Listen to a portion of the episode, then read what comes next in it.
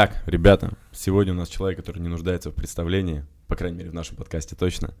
Миша Дашкиев. Миша, я очень рад тебя видеть. Тоже рад, Саш. Привет. Всем привет. Uh, у нас сегодня будет 100% очень крутой диалог, потому что uh, Миши в публичном пространстве прям-таки вот открытым не было достаточно давно. Вот недавно разродился. Снова я очень рад тебя видеть в соцсетях и здесь.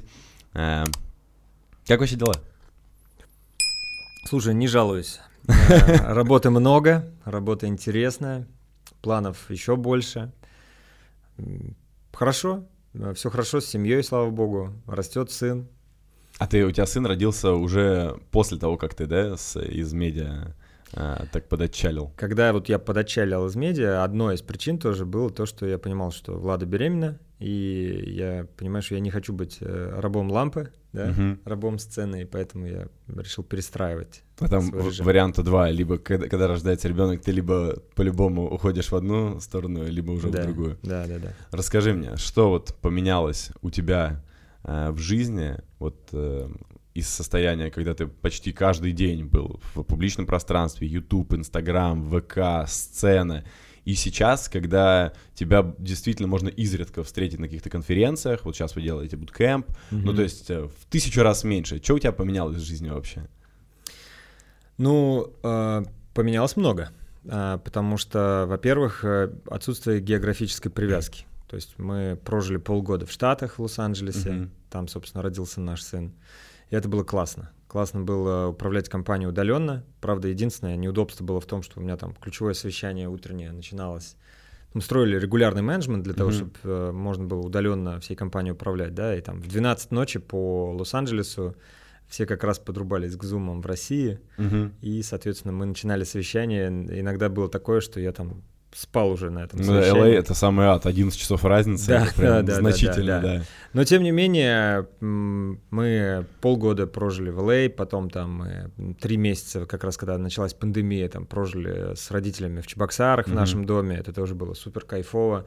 И мне не надо было там гонять в Москву, где-то выступать, что-то там, быть как-то географически привязанным. Потом мы поехали на зимовку в Сочи, и в Сочи провели всю зиму завтракали у моря, ходили в горы на хайкинг, там, катались на лыжах. Э, и вот я понял тогда, что как раз э, вот этот э, системный бизнес, да, без mm-hmm. привязки к личному бренду, без привязки к географической сцене конкретно, он дает много свободы, прежде всего там свободы, где ты живешь, да, и mm-hmm. что ты делаешь. Я не могу сказать, что я, когда вышел из публичности, перестал работать. Наоборот, я работал капитально, да, просто эта работа была невидимая, это было выстраивание внутренних процессов, там, создание всех этих регламентов, там, регулярного менеджмента. У меня в основном работа состояла из Excel, и анализа там метрик, показателей, да, uh-huh. совещаний, рабочих групп, э, найма людей, собеседований — в меньшей степени с такой спикерской деятельности, когда ты там пишешь что-то на сцене и так далее. И мне было интересно проверить, э, справлюсь ли я с этой работой, то есть ну, подходит ли она для меня, интересна ли она мне. Mm-hmm. Интересно. Слушай, а вот этот переход, э, он, понятное дело, что какая-то часть была его осознанная, что ты сам принял решение, что вот дальше ты идешь такой дорогой. А что вообще послужило каким-то триггером таким ключевым? То есть сколько тогда БМу, сколько лет было, я даже не помню. Там 10. 10 да, 10 лет, собственно, и вот э, ты там принял решение, что дальше другой путь. Что ключевым триггером было? Вы же, по сути, понятное дело, что там были разные нюансы, и там и рынок менялся, и там э, куча там началось каких-то там загвоздок, но тем не менее, что вот, знаешь, такой точкой ключевой было? Ну, вопрос о будущем. Uh-huh. Я как раз э, до этого тоже был в Штатах в поездке, и я сильно вдохновился там штатовскими бизнес-подходами, uh-huh. да, а, крупными корпорациями, стартапами, инвестиционными моделями, словом, капитализация. И тогда я понял, что я живу и я работаю совсем иначе, чем вот этот путь, да, который я наблюдал. Ну да, два разных вектора. Да, то есть это есть путь условно там публичности, яркости здесь сейчас, там денег в моменте, да, пусть и неплохих, э, и есть путь, э, когда ты строишь что-то, что стоит денег, что капитализируется, что не зависит от тебя. Угу. Это в корне два разных mindset а. И тогда как раз э, я понял, что еще Влада беременна.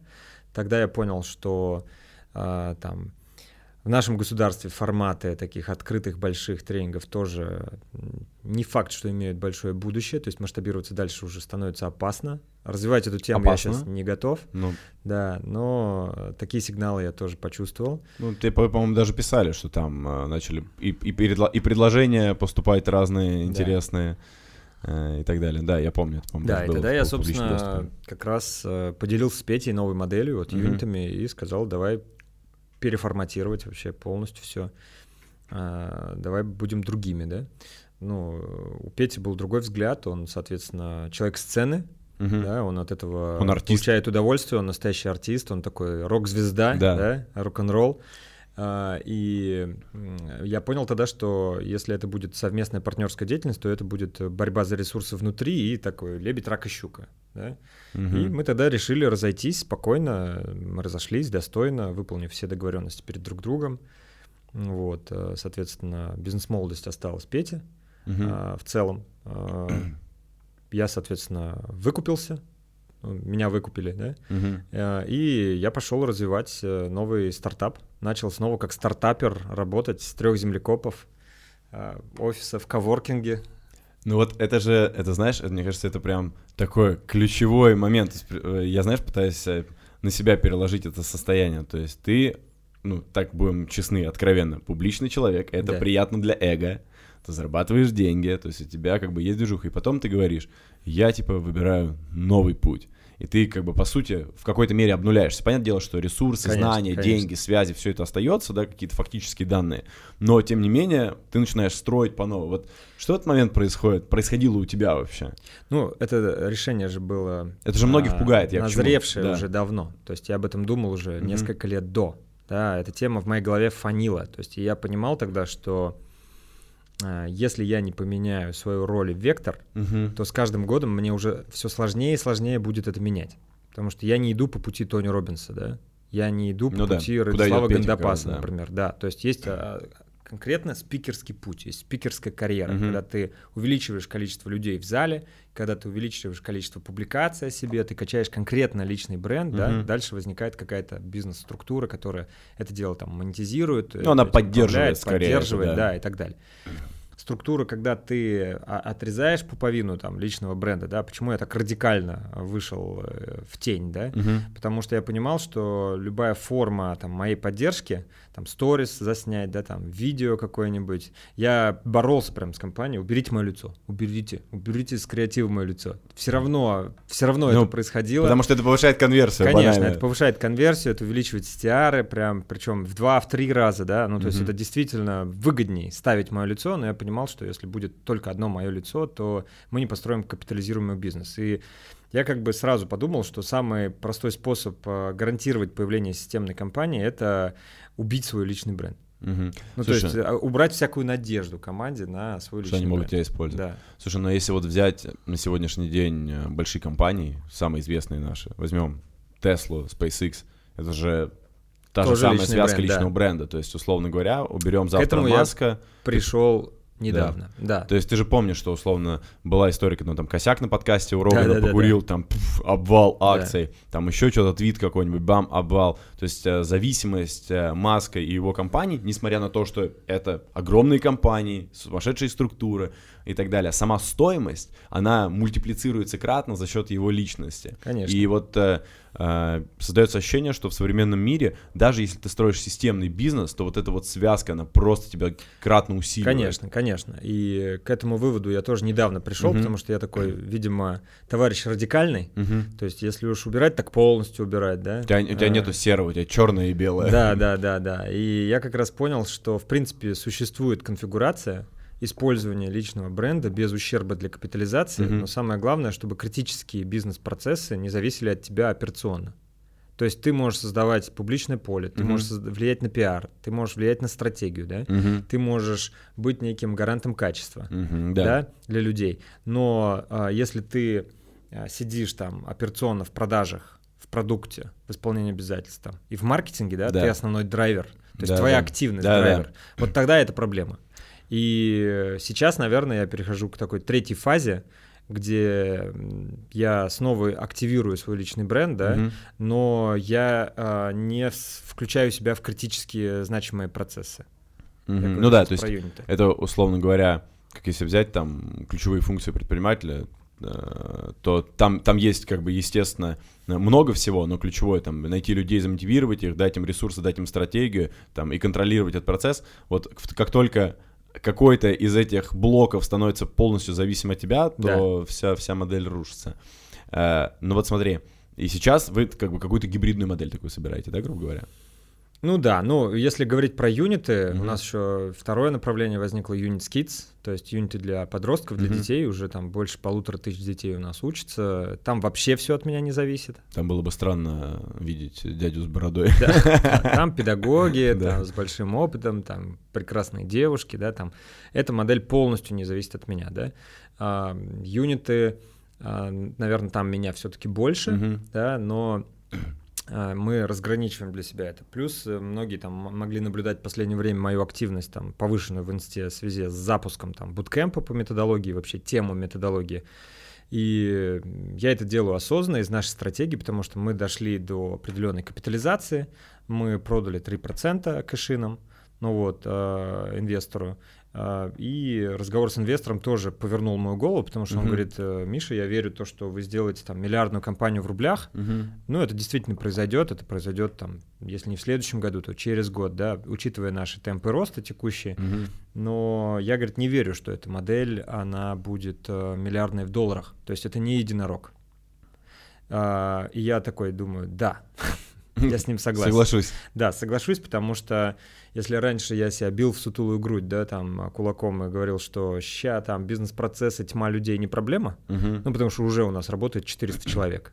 Да, 400 человек, представь себе. Угу. Это бизнес-процесс, это диспетчеризация, это там контроль, это найм, это вся аттестация, адаптация, аудит, мониторинг. Ну, то есть это, это всей махиной надо управлять.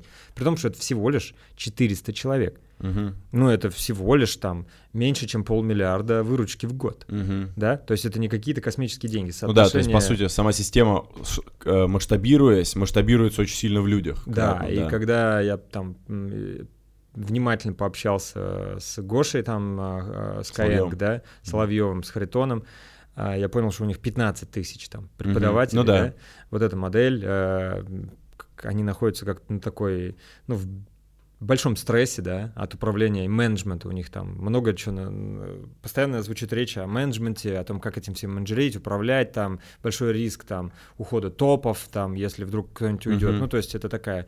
Я тогда понял, что надо вовремя дергать стоп-кран, как бы тормозить, и надо пересобираться. Uh-huh. И как раз э, Опять же, этот же инвестор, он там, так как он сам собственник большого маркетплейса, одного из самых крупных в стране, ну, в России, да, а, он э, говорит, а почему у вас не 5000 юнитов?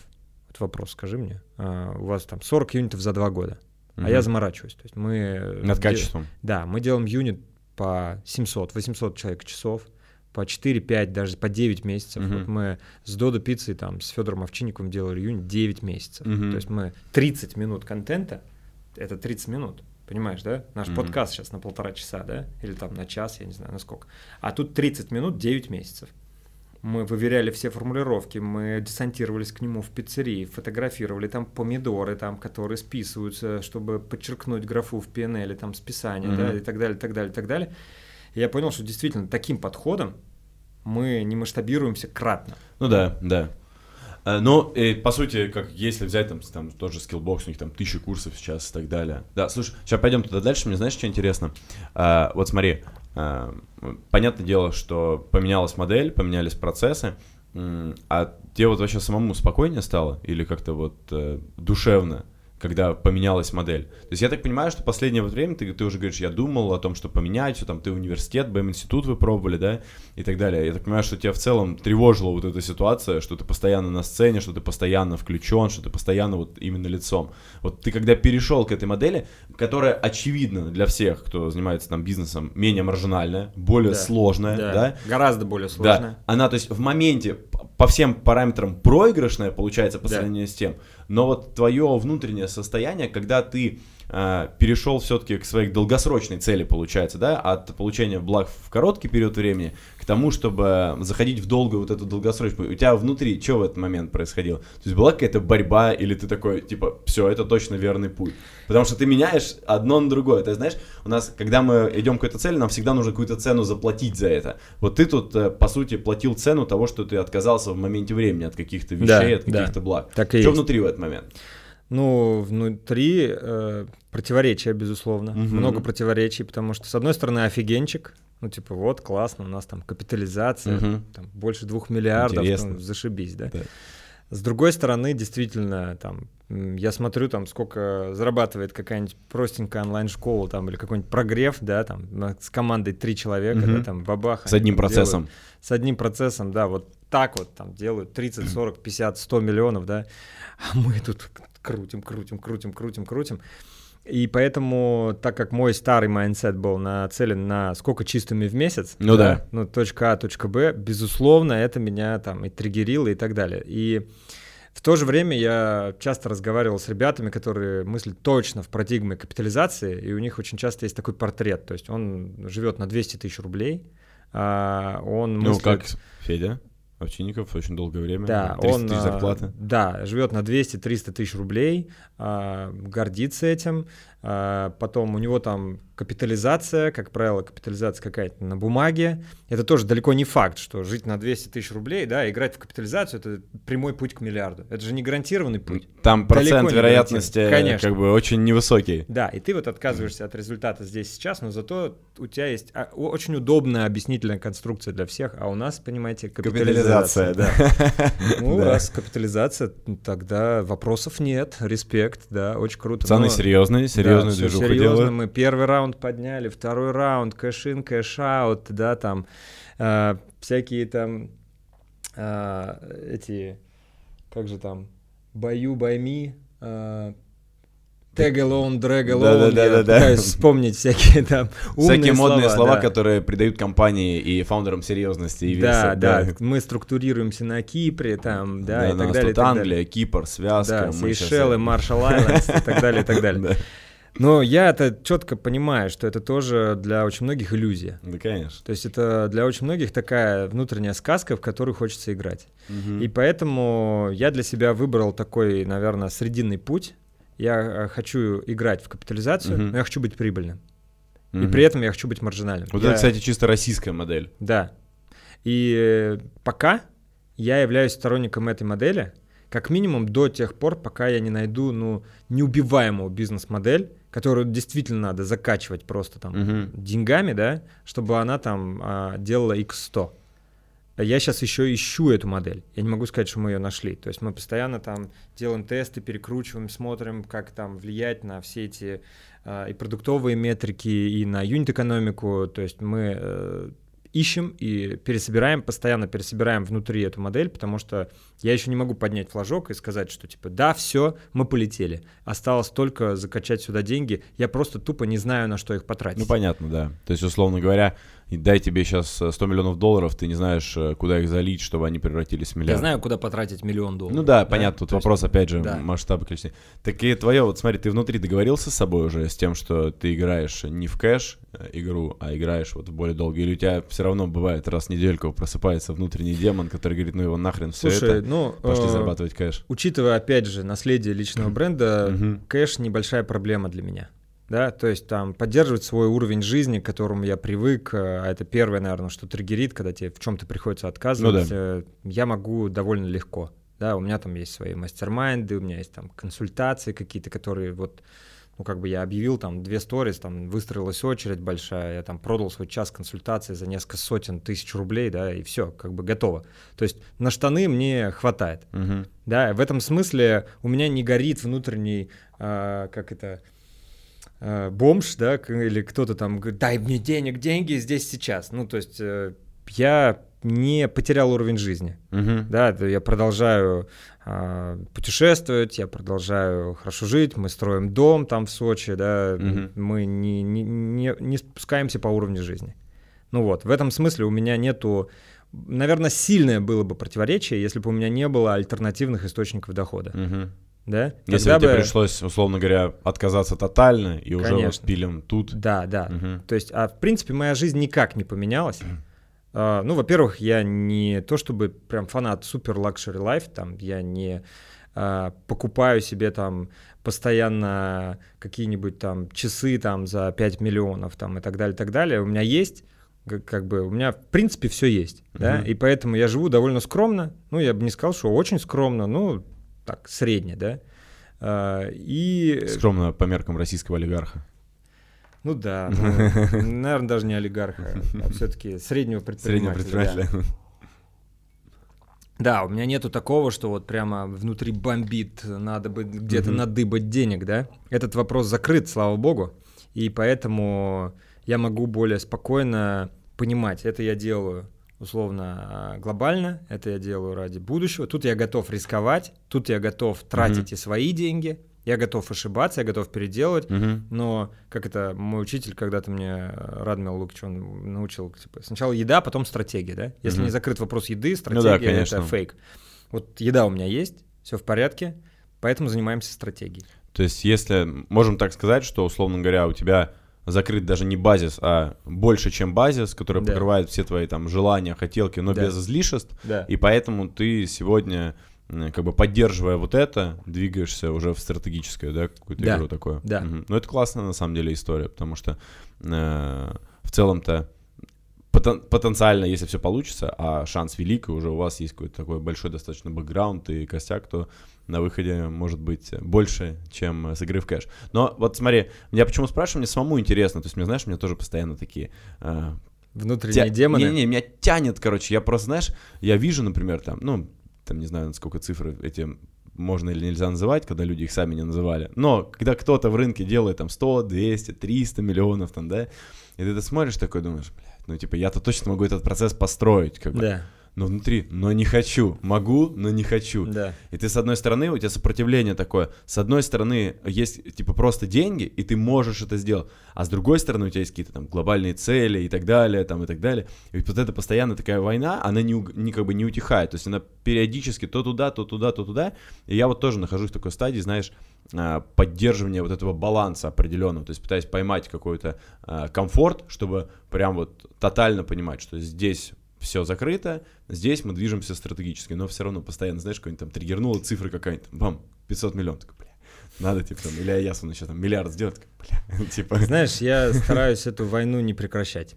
Я думаю, что это внутреннее Драйвер. противоречие, это классно. Амбивалентность такая, когда вот и туда вроде, и сюда, ну, она выгодная для меня. Ну, она баланс в целом создает, да. что ты не туда не свалишься, как бы, и тоже жить Я просто... зарплатой 300 тысяч рублей э, в своей компании с сомнительной перспективой тоже, как бы, не да, самая я просто много наблюдал и таких, и таких, и таких, uh-huh. и я понимаю, что вот и в этом пути есть э, свои проблемы и сложности, и в этом тоже есть много иллюзий, да, и поэтому я вот как-то вот эта война как раз и помогает создать то, о чем ты говоришь, баланс. Ну да, согласен.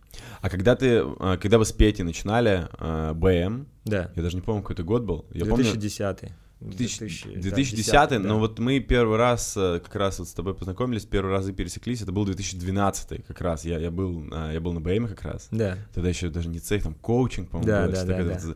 еще было все прям очень э, такое, Олдскульно. Знаешь, олдскульно, но было да. круто по-своему. Underground, да. Да, да, то есть это почти, почти 10 лет назад. Да.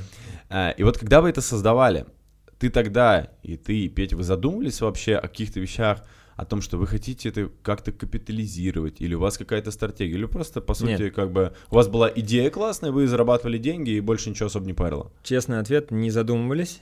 Угу. И не потому, что это был осознанный выбор не задумываться, а потому что мы действовали исходя из своей картины мира. То есть мы угу. действовали из того, что мы вообще знали о мире. И я не знал о капитализации. Я просто не понимал вообще, что это такое. Понимаешь, да? То есть эти знания пришли уже позже, по дороге. И Мало того, IBM мы не создавали как проект, как компанию. Просто появилась движуха, угу. а, зародился такой зародыш, а, он начал бить энергией, да, и она сама начала распаковываться. Мы только вот угли и дровишки подкидывали в печку, да. А, у нас не было ни понимания каких-то там бизнес-моделей, а, у нас не было ни понимания там процессов, управления. Мы всему учились по ходу.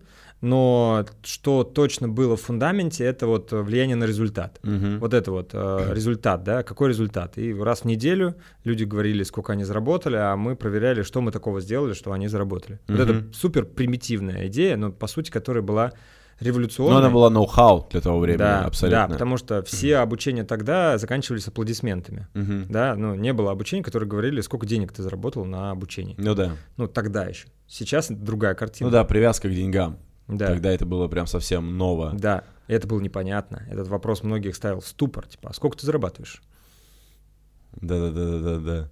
Я, знаешь, я помню, что меня, короче, затриггерило, когда я вообще первый раз, это 2012 год был, э, я лежал вечером, типа, 2 или 3 часа ночи, я лежу на диване дома, и я смотрю выступление, это, я не помню, что на мероприятии было, но, типа, ты на сцене, Петя и Юни Давыдов. Мгм. И, короче, и, и стоит Юни, и стоит какой-то мужик серьезный, такой Мгм. дядя из 90-х, стоят Да. два пацана. Эрендай, да? Да, да, да, да, да. Стоят два пацана, что-то там это, скачут, рассказывают. Я думаю, какая-то херня. И, полный зал, знаешь. Я думаю, какая-то херня. Мне точно нужно, короче, попасть в эту движуху, потому что я что-то не понимаю. Вот, а я тогда, я помню, пошел как раз на э, первый раз к вам. Но было прикольно. Я тогда как раз со всеми познакомился и с, с тех пор как-то вот вместе движемся. Слушай, ну вот э, вы начали двигаться, все росло. Я недавно посмотрел коротенькое вот э, интервью, было у тебя, не помню, что за канал, но ты там рассказывал, что вы даже не, не понимали, чё, откуда ноги растут. Оно просто само росло, по сути, такое, Да. да, просто било. Это некий был общественный нерв, да? То есть мы- Ну да, да, да, вот ты там, ты говоришь, нерв. Вы Мгм. попали в какую-то вот боль и Точку, дали да. какое, какое-то решение. Это очень круто. А, в какой момент вы заметили, что помимо вас в этом рынке начало появляться еще что-то? А, то есть после того, как Сразу. Прям Буквально сразу? с первого года, да. Мгм. То есть э, копии начали появляться прям с таким же названием. То есть назывались там бизнес Бизнес-квартира. квартирами, да, там всякие там бизнес что-нибудь, бизнес что-нибудь и так далее, и так далее. Ну, то есть э, очень много начало появляться таких вот подобных э, организаций. Поначалу это там нас тоже триггерило, как же так, Мгм. как же так, а потом это просто про- начало происходить лавинообразно. Ага, То есть, ну, просто постоянно. лавинообразно, да, постоянно. Потом мы поняли, что уж просто бесполезно на это вообще обращать внимание, надо просто самим быть лучше. То есть надо самим становиться качественнее, интересней, агрессивней. Вот, и поэтому сразу это началось. Мгм. Ну и если ты заметишь, э, э, и рынок EdTech, и рынок инфобизнеса, хотя грань очень такая размытая, да? Размытое. Ну вот, а сегодня очень много это как корни растут из одной поляны, да, например, там Максель, это наше агентство, с которого мы начинали Да, да, с я Димой помню, Крутовым, конечно. там, Это с, Skillbox э, же теперь, да? Да, Дима Да. Крутов, Skillbox, Сережа Мгм. Капустин, Аксель, Аксель, да. там, Аяс, который когда-то тоже у нас учился, Лайк, да, там, Дим Портнягин, Трансформатор, Таня Маричева, Мы, мы вместе продюсеров, делали. Да, вместе. Маша Афонина тоже когда-то училась у нас. То есть, ну, э, мы, мы действительно стали таким инкубатором. А, Я помню... Я бы сказал не инкубатором, катализатором, потому что они и сами молодцы. Нельзя сказать, что мы их научили, мы их сделали. Я так никогда не скажу. Э, Все эти люди супер талантливые ребята. мгм. Возможно, мы кого-то катализировали, там, вдохновили на какие-то процессы. Да, я вообще в целом, а, знаешь, ну, мое восприятие мира, оно говорит о том, что а, любой человек, если у него есть склад, если у него есть данные, он в любом случае сделает Да. результат. Вопрос, где будет вот эта точка кипения, Да. когда он проявится и раскроется. Да. И, по сути, то, что делали вы, то, что делают сейчас там разные ребята, это вот проявление, какой-то стимул некий. И меня всегда, знаешь, удивляло, э, когда там начали появляться хейтеры, вот эти всякие разборы в интернете, когда говорили, почему не 100% людей делают результат? Еб твою мать, почему не 100% людей после университета делают результат? Или почему не 100% людей после школы делают результат? Да, у меня всегда возникал очень большой вопрос. И я помню, что, э, наверное, год на пятый, может быть, на шестой на вас прямо начала вот эта лавина какого-то хейта Да. валиться, которая... Я-то считаю, что вообще БМ и то, что вы сделали с Петей, это реально мощнейший катализатор развития предпринимательства в стране, будем откровенны. То есть там прошло огромное количество людей, и вот это комьюнити наших знакомых, друзей Да. сегодня, мы откуда Все все, друг друга все знаем, откуда да. мы, да, вообще появились. Ну вот, но тем не менее появилась эта лавина жесткого хейта, которая потом затронула много кого еще Да. в, в интернете. Что вы в этот момент думали, когда вот оно все началось? Ну, э, опять же, это началось практически сразу, да. Мгм. А, скажу так, сначала это меня сильно задевало, трогало, потому что у меня была такая внутренняя ошибка, да, то есть Мгм. вроде я не делаю ничего плохого, то есть я делаю крутые штуки, Ну да. есть результаты. а Есть за- подтверждение типа, от людей. За что? Типа, вы что? Вы, вы чего? То есть я, ну, у меня не то, что никаких злых намерений, да, мало того, я понимаю, что это однозначное благо, да, Мгм. ну вот. Но потом, спустя время, я много рефлексировал это. Ну, Мгм. потом, наверное, какая-то броня психологическая возникла, я просто перестал это замечать, да, перестал реагировать, потому что это действительно было много. Но по итогам, вот э, сколько, сколько прошло уже, там, 12 лет, 13 лет, да, я могу сказать, что ну, во-первых, нет дыма без огня, то Мгм. есть и мы тоже провоцировали это, ну, то есть мы были очень эпатажными, очень там все эти Rolls-Royce, там, Мазерати, знаешь, там, Феррари, а, а, от чего и Диме прилетело, да, тоже там, Портнягину, например. Ну А, да. Это все равно было некий, некой провокацией, да, причем против текущего культурного кода в стране. Да, Который, потому- кстати, до сих пор сохранился. и до сих пор сохранился, да. Плюс предпринимательство в целом еще с постсоветской эпохи это такое барыжничество, спекулянство. Почему-то вот люди, да, вот заводы. Ну вот, а Это кто- серьезно. А кто на заводах будет работать? Вот заводы, Мгм.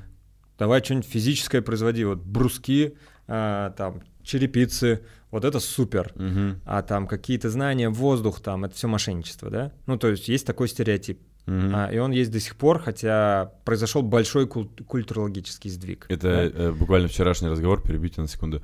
На mastermind е вчера обсуждали, а, и парень рассказывает, что матери решил вообще рассказать, чем занимается. И а у него там заведения какие-то и так далее. Мгм. А сейчас он э, товарным бизнесом занимается. И он говорит, и мать ему говорит, ты что, занимался типа серьезными делами, заведения, а сейчас барыга, получается, спекулянт. Да. Он говорит, я расстроился. Ну, то есть мать до сих пор как бы относится к тому, что если что-то продаешь, ты спекулянт, как раньше вот на рынке там стояли, барыжили. Да, до сих пор осталось. хотя здесь, наверное, мне очень мой отец помог, потому что он как раз был таким предпринимателем классическим, они там э, занимались бытовой химией, Мгм. там склады, фуры, вот это все, все, все, все, все.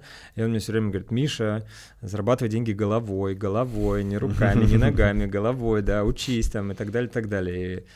И, и действительно, вот этот э, э, вопрос культуры, Мгм. э, вопрос э, обучения в массовом сознании. Раньше же монополия на обучение была только университетов, Да. школ и все. Мгм. И максимум каких-то книжек, да? Вот это вот, в принципе, то, что формировало мир обучения. А потом Мгм. вот, ну, наверное, я не буду на себя так брать все ордена, но тем не менее мы появились и стали стадионами собирать людей. Да, то Ну да, есть до тысячи, вас тысячи- это делали единицы, как там Андрей Пробеллом. Да, э, ну вот мы начали это делать массово Да. просто, да, то есть мы бабах, и сидит тысяча человек или две тысячи человек, то Мгм. есть тогда это, что они пришли-то, да? Секта? Да, либо секта, либо это MLM, ну, Ага. первые вот э, ярлыки такие были. Где еще узнали? Либо Да. это религиозное что-то, Да, да? да. А, а чтобы люди учились бизнесу там стадионами, это было, ну, вообще никуда. Потом уже возникла синергия, ну, в смысле, они начали проводить большие форумы, да, там тоже стадионами. Это как-то сейчас нормально, ну да, конференции там, да, по Мгм. бизнесу люди приходят и так далее. Раньше, даже когда мы приезжали в города и там общались э, даже с представителями местной администрации, там, чтобы согласовывать какие-то выступления, я говорю, а кто петь-то будет? Ну, Петь будем мы. а кто петь будет? Да, кто плясать петь будет? Э, Мы такие, никто. Не, погодите, э, понятно, вы там что-то расскажете, а петь-то кто будет? Ну, типа, как еще удержать внимание зала, если не петь, да? И э, вот это было новое. Это была вторая причина, то есть э, хейта я имею в виду, я Мгм. отвечаю на этот вопрос. То есть первое это эпатаж определенный, а вызов, вторая это а, в принципе новые явления, которому надо было найти объяснение какое-то. И третье, я думаю, это а, то, на что я сейчас гораздо больше внимания уделяю, это, возможно, определенно неадекватное поведение со стороны самих студентов на рынке. Да, то есть можно было за- залить лендос, там, перестать отвечать на звонки, или Ну, взять кстати, там, да. сделать демпинг определенный, да, или там а, сделать какую-то фигню, да, то есть если раньше барьер в бизнес был определенный, ну, бо- больше, да, а тут мы сказали, ребята, делаешь лендос, запускаешь директ, лиды, пошли, и все, пожалуйста, ты уже в бизнесе, там, комиссионный договор, агентские продажи и так далее, и так далее. Да, Мы никогда не призывали людей там кого-то кидать, обманывать, да, или так далее, и так далее. Это как по умолчанию. Это, это же просто вопрос выборки, опять же, статистика. Да. И, конечно, я понимал, что, ну, как сейчас я понимаю, что среди там 500 тысяч людей, которые Мгм. у нас прошли вживую, были действительно люди, которые и кидали кого-то, и делали некачественные там Мгм. какие-то услуги, кто-то мог пропасть, кто-то мог еще что-то, но а, мы не построили тогда, наверное, какой-то этического фундамента достаточного и э, системы контроля, да, ну... а Это вот. вопрос, э, ты, ты этим жертвуешь, э, когда есть скорость очень высокая. Всегда компания, если она очень быстро растет, она всегда чем-то жертвует, и иногда не специально. Да, но сейчас, например, вот э, там в моем металлургическом продукте, да, то есть вопрос там этики как раз, ответственности, вопрос аккуратности некоторой, продуманности, я его специальным образом подсвечиваю. Мгм. Да, то есть, когда вы обучаете, вы отвечаете за те последствия, в том числе и негативные, тех, кого вы обучили. Если Мгм. ваша информация активирует изменение поведения людей, а не просто остаются там белым шумом или там пустым звуком, Мгм. да. Потому что есть там много тренингов личностного роста, есть там действительно всякие психологические там тренинги, где люди там разводятся, там рушатся семьи, где-то там кто-то пошел там кричать в метро, да, кто-то там в стрингах пошел там гулять по Новому Арбату. То есть это же тоже есть. И у этого есть свои последствия, в том числе негативные. Это сейчас, кстати, активно просекают. МТЦ же все закрыли. Да, и поэтому ну, самый большой вопрос это некой внутренней взрослости, да, Мгм. а, когда ты обучаешь, и у тебя получается обучать. Ладно бы тебя никто не воспринимал, не слушал, ты был бы нахер никому не нужен, да? Это тогда и проблем нет. Ну да. А если тебя слышат, если у тебя есть сила влияния, да, то, конечно, должен быть некий внутренний стержень ответственности за это. Мгм. А ты чувствовал себя, стоя на сцене перед, там, сколько вы максимум, там, 5 тысяч собирали, там, рок-звездой? 7 тысяч, да. Да, рок- рок-звездой. Э, смотря как, что в твоем понимании Ну, просто, рок-звезда. Крутым чуваком? Такой, я типа рок, я рок-звезда, когда я мне в целом просто можно, знаешь, это, знаешь, вот это состояние, когда ты просто такой, типа, супер много взглядов на тебя, ты чувствуешь свое влияние, масштаб своей личности, и от этого получаешь какое-то, типа, супер удовлетворение. Да. Ну, ответ да. Мгм. Ну, знаешь, такие, знаешь, кадры из телевизора. Ты идешь, за тобой два огромных охранника, перед тобой охранник раздвигает толпу, Да-да-да-да. толпа сует телефоны, чтобы сделать селфи там. Конечно, конечно. То есть это было, но не могу сказать, что прям мне это было нужно как воздух там. Я отлично живу без этого. Не скучаешь поэтому? Нет, Вообще так как-то было и было. вообще нет. Ну, то Это есть, просто... если на- меня никто не будет знать и никто не будет узнавать, тоже все будет окей. Это же просто, знаешь, есть же прям, ну, известная тема, что многие медийные личности после потери вот этой вот супер известности, они а, проваливаются там в депрессии и так далее. Кстати, для тебя наверняка не секрет, что очень многие так и думали, что ты э, в глубокой, в глубочайшей депрессии Это вообще очень смешно. ушел, свалился, и вообще, что там с Мишей, может Да. быть, ему апельсины нужно отправить, может, А там болеет. Ты не Я на полном серьезе. Я знаю, люди приезжали ко мне. То есть, представь, я работаю активно, ну, то есть я намеренно выключил эфир, да, я работаю, приезжает ко мне там бывший студент, там полководец цеха, там, ну, был там Ага. одним из главных, говорит, Миша, у меня, понимаешь, есть определенное психологическое там образование и все такое, я понимаю, что ты в состоянии, в котором, ну, вообще там, до суицида один шаг, говорит, я пришел тебе помогать, тебя надо спасать, э, потому что я чувствую, что там еще чуть-чуть и все, это мы Ага. тебя потеряем.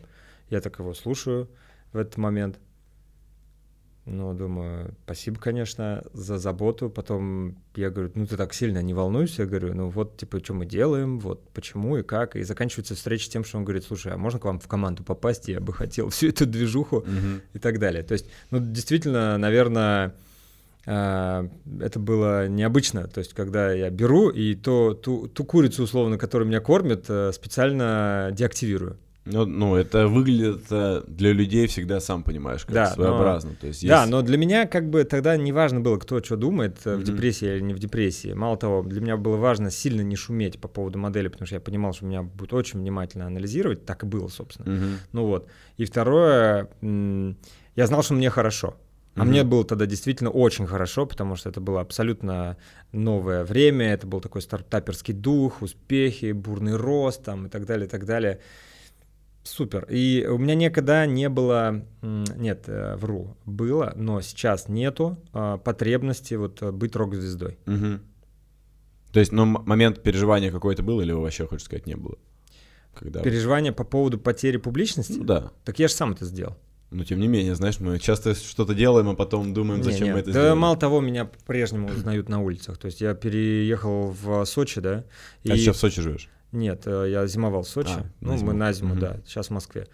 И у меня по 5-6 раз в день меня узнают, постоянно там приветствуют, очень тепло, кстати. Вот, кстати, тоже вчера думал об этом, вот по поводу всего хейта. Не было ни разу в жизни, прикинь, ни одного случая, когда кто-то ко мне подошел и в лицо сказал что-то плохое. Да, сто процентов. Никогда. Конечно. Все, кто подходит, э, подходят супер позитивно. Знаешь, самое смешное? Человек, который в интернете тебе пишет какой-то мудак, потом на улице подходит и просит сфотографироваться и кланяться тебе. Это Да. же классическая история абсолютно. Что это, знаешь, показываешь свою некую силу, а потом такой, блин, ну, Да. как, как же не сфоткаться с этим человеком. Я тебя понял, ну на самом деле круто. А, Продолжаем. Смотри, вы, собственно, а, параллельно с вами в какой-то момент времени появляется лайк. Да. Э, Ну, мы тогда, я помню, мы и с вами работали, когда мы делали реальный Инстаграм, потом делали Да. реальный ВК, потом появляется лайк, я помню, мне звонит Аяс, э, говорит, давай тоже делать продукт, мы Да. делали продукт по SMM. Э, В этот момент, вот если честно сказать, у вас внутри, вы еще тогда активно работали и активно двигались, внутри появилось какое-то такое, знаешь, э, Напряжение. напряжение, да, потому что он же, откровенно говоря, он пришел, четко изучил вашу модель, прошел все ваши программы и пошел, собственно, э, делать версию своей школы. Ну, а, надо отдать должное Аязу, он а, встретился со мной тогда, Мгм. предупредил меня о том, что он это будет делать. А, у нас даже был вариант делать это совместно. Мгм. да? Да, я, кстати, помню эти обсуждения. Да, да, да. А, Поэтому у меня никогда не было негативного отношения к Аязу. Мгм. Ну, конечно, напряжение определенное было, и в сторону синергии тоже. Мы вначале так были в таком состоянии какой-то войнушки такой. Мгм. А, Хотя открытой конфронтации никогда никакой не было. Но, конечно, вот в сторону конкурентов, когда вот что-то бурно развивается, да и, в сторону, и когда Дима Портняги начал собирать, там, двигаться в поле, конечно, внутреннее, фоновое что-то определенное Мгм. было, да. Но потом пришло понимание, что, во-первых, это не, неизбежный процесс. Так или иначе придут игроки. Да, придут игроки. Второе понимание пришло, что эти игроки мне нравятся гораздо больше, чем другие игроки. Ну вот, а, потому что эти игроки не основаны, а, не созданы на ценностях а, уничтожения чего-либо, там кого-то посадить, там чего-то очернить, облить говном там и так далее, и так далее. То есть у нас другой ценностный ряд, да, и опять же со всеми сейчас отличные отношения. Да, Мгм. и поэтому я желаю развития каждому. И при этом так происходит, что каждый начинает разнишевываться, то есть выбирать свою собственную уникальность. И, э, на мой взгляд, это только увеличивает рынок. Потому что, э, хотя я недавно разговаривал с Аязом, я понял, что он, конечно, тот еще пар- параноик, которым он сам себя называет. То есть он прям вот для него важен конкурент, вот опасаться конкурента, там следить и так далее, и так далее. Но, тем не менее, мы создаем друг другу рынок. Мгм. То есть человек, который э, в себе привил паттерн обучения и понял, что обучение это выгодно, мы не делим его между там, тобой и мной. Он на самом деле поучит у тебя, потом узнает э, про меня, пойдет ко мне учиться, Мгм. потом узнает про там Аяза, пойдет учиться к Аязу, да, потому что тот, кто учится, учится постоянно. Это вопрос, знаешь, как я знаю, что я ничего не знаю. Чем больше мы узнаем информации, тем больше вопросов у нас появляется. Когда уже вырабатывается привычка закрывать потребность в этой информации, ты идешь дальше, дальше, дальше, Да, дальше. да, конечно. Потому Да. что самое главное, что мы приобретаем, что учиться выгодно и Мгм. покупать учебный продукт. Я сам покупаю курсы, я сам по- покупаю доступы в клубы. Вон я там к Диме вступил в клуб 500, например, да, то есть э, за деньги я заплатил, там все, VIP-тариф. А, Поэтому как бы я не нахожу ничего плохого в конкуренции. Мгм. А, Я вижу, что мы обогащаем рынок друг друга. А, Я понимаю, что конкуренция, основанная на качестве продукта, а, на соревновании в маркетинге, в продажах, это вообще супер. Это то, что катализирует процессы. И то, что сегодня происходит с российским рынком образования, если раньше, когда-то мы там смотрели, облизываясь на американцев, Мгм. думали, о, там вот круто, то сейчас я смотрю на то, как мы упакованы, как мы оцифрованы, как строятся наши процессы, как мы подходим к созданию контента, насколько мы технологичны, я понимаю, что российский EdTech или вообще российский рынок даже инфобизнеса, я думаю, что он даст фору и Америке в том числе. Да, в Америке есть несколько крупных игроков, которые действительно там молодцы, у них большой рынок и так далее. Но если вот взять Срез, медиану какую-то. да, медиану, или Да. если взять там о- уровень а, маленьких и сравнить с маленькими Мгм. у нас, то наши маленькие будут гораздо круче, на мой взгляд, а, по многим параметрам, чем там. Мгм. Про Ну да. Европу я вообще молчу. Ну, в Европе там вообще... Да, поэтому Пока не знаю, я что думаю, что скоро будет такая, знаешь, российская экспансия а, на рынок зарубежного образования. Это уже происходит. Уже наша компания заходит в Бразилию. Уже вон я знаю, что там какие-то инфобизнесы по тортикам продают там на десятки тысяч долларов уже в валюте. Да, Ну, это уже Полина. началось. Да, да. Слушай, а вот тебе не кажется, по крайней мере, я замечаю, и у меня это двоякие ощущения вызывает, что а, создается ощущение, либо, может быть, знаешь, это из-за того, что я в контексте нахожусь, и ты тоже сейчас э, подтвердишь или опровергнешь, что каждый человек, кто решает заняться бизнесом, у него срабатывает в голове триггер, что нужно идти в инфобизнес, потому что это очень просто, на чем он потом очень сильно обжигается, потому Да. что на самом-то деле в рынке зарабатывают единицы людей, Да. как и в любом другом. Да. И на самом деле это сложнейший процесс, будь то инфобизнес или тех.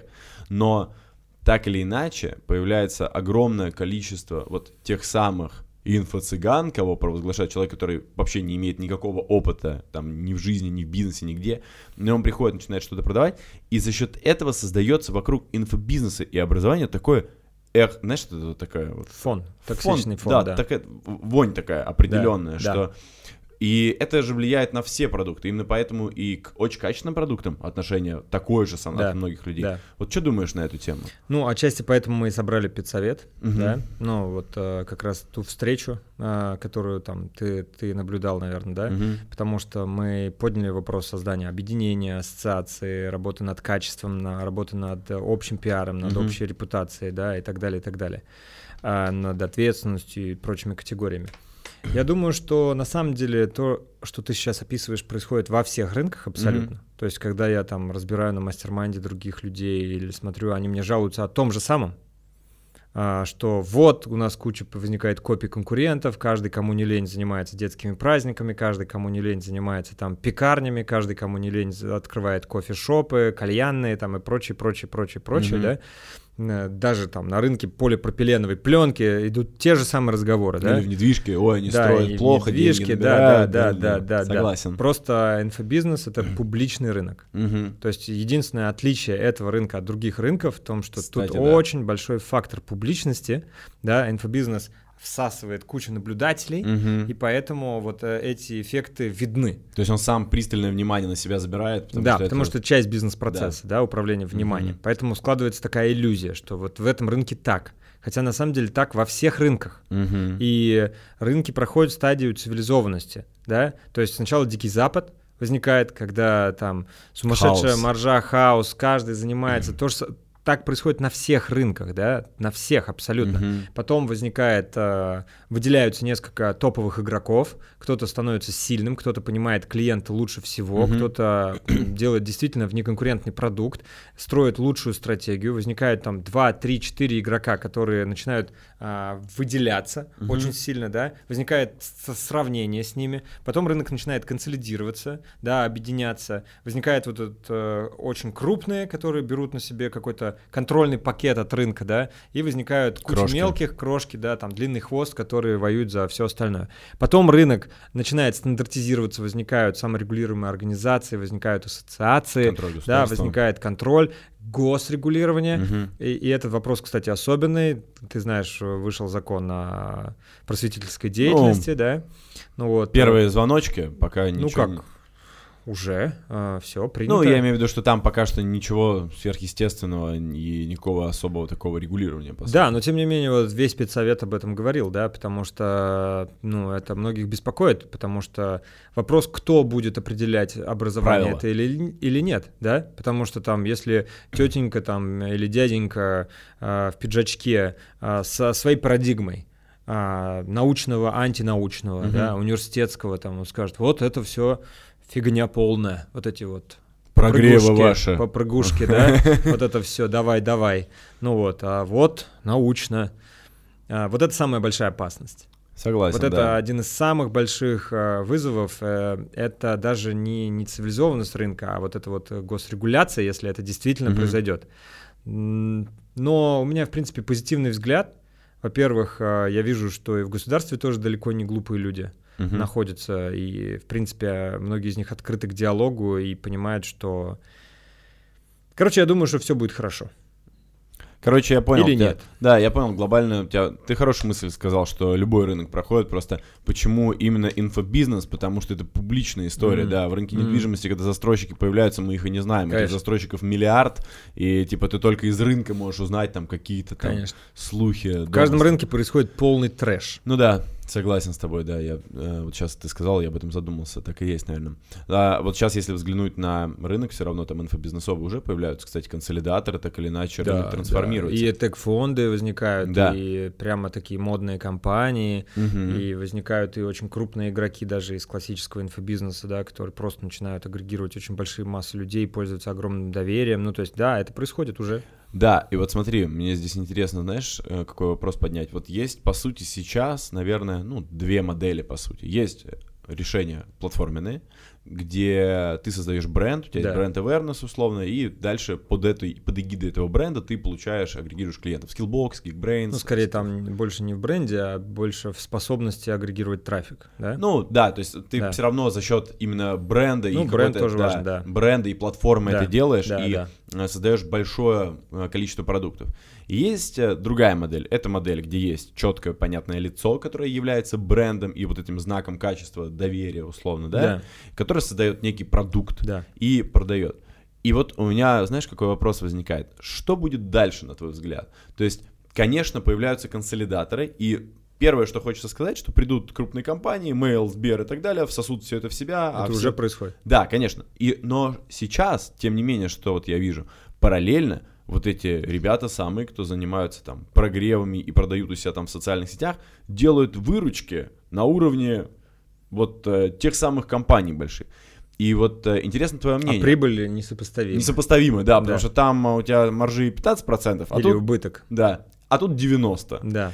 И вот мне интересно твое мнение, что дальше будет? Насколько это тренд долгоиграющий или это хайп одного-двух лет, который так или иначе потом спадет, люди в интернете поймут, что как бы все есть продажа и будут уже свое предпочтение отдавать э, платформам и так далее. Потому что, опять же, в чем ключевая разница, что покупая в интернете, понятное дело, что мы покупаем знания и так далее, мы покупаем лайфстайл человека. Мы покупаем обещания еще, да. Мгм. Обещание, гарантии, да. То есть человек может дать гарантию тебе определенную, и ты, ты покупаешь, знаешь, связь с этим человеком, назовем это Ощущение, так. да. Да, да, да, да. Это то, почему тебе, я уверен, говорят твои коллеги, что Миша, нужно показывать сына, нужно показывать жену и так далее. Ну, вот, потому что это единение. Здесь же ты покупаешь четко, конкретно, а, гарантом качества выступает компания, бренд, продукт, знание, условный какой-то результат.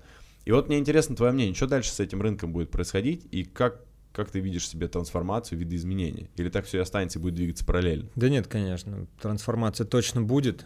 А, Я думаю, что а, если вот то, о чем я тоже говорил как раз на встрече педсовета, да, то, что если раньше наш фокус внимания был на маркетинг и продаже, и прогревы по факту это что такое? Это тоже маркетинг и продажи. Конечно, да. И то, что сейчас происходит, многие блогеры вдруг просекли, что можно продавать через прогревы и продав... не, не рекламу, а свой продукт, и на этом зарабатывать очень большие деньги, да.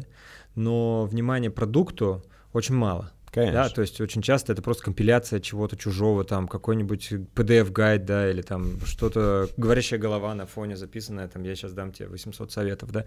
Ну вот, и м, последствием этого являются убывающие следующие запуски.